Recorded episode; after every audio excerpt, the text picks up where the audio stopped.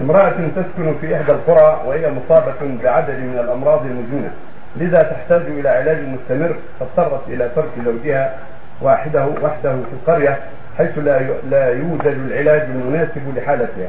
وانتقلت عند أولادها في إحدى المدن الكبيرة لتوفر العلاج المناسب لها وزوجها لم يكن راضيا عن انتقالها عنه. فهل عليها حرج من ذلك؟ علما أنه لا يقوم بواجبها ونفقاتها ونحو ذلك وكثيرا ما يعاندها وتحدث مشاكل بينهما دائما. فهل عليها إثم من تركها له؟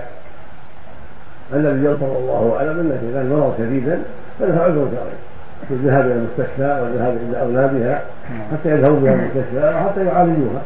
أما إذا صبره ان يقوم بالواجب استطاع أن يقوم بالواجب لكن إذا تعذر ولم يبالي بها فلها الانتقال للعلاج عند أولادها أو عند أسرتها لأن هذا ما ضر الرسول يقول لا ضرر ولا ضرر.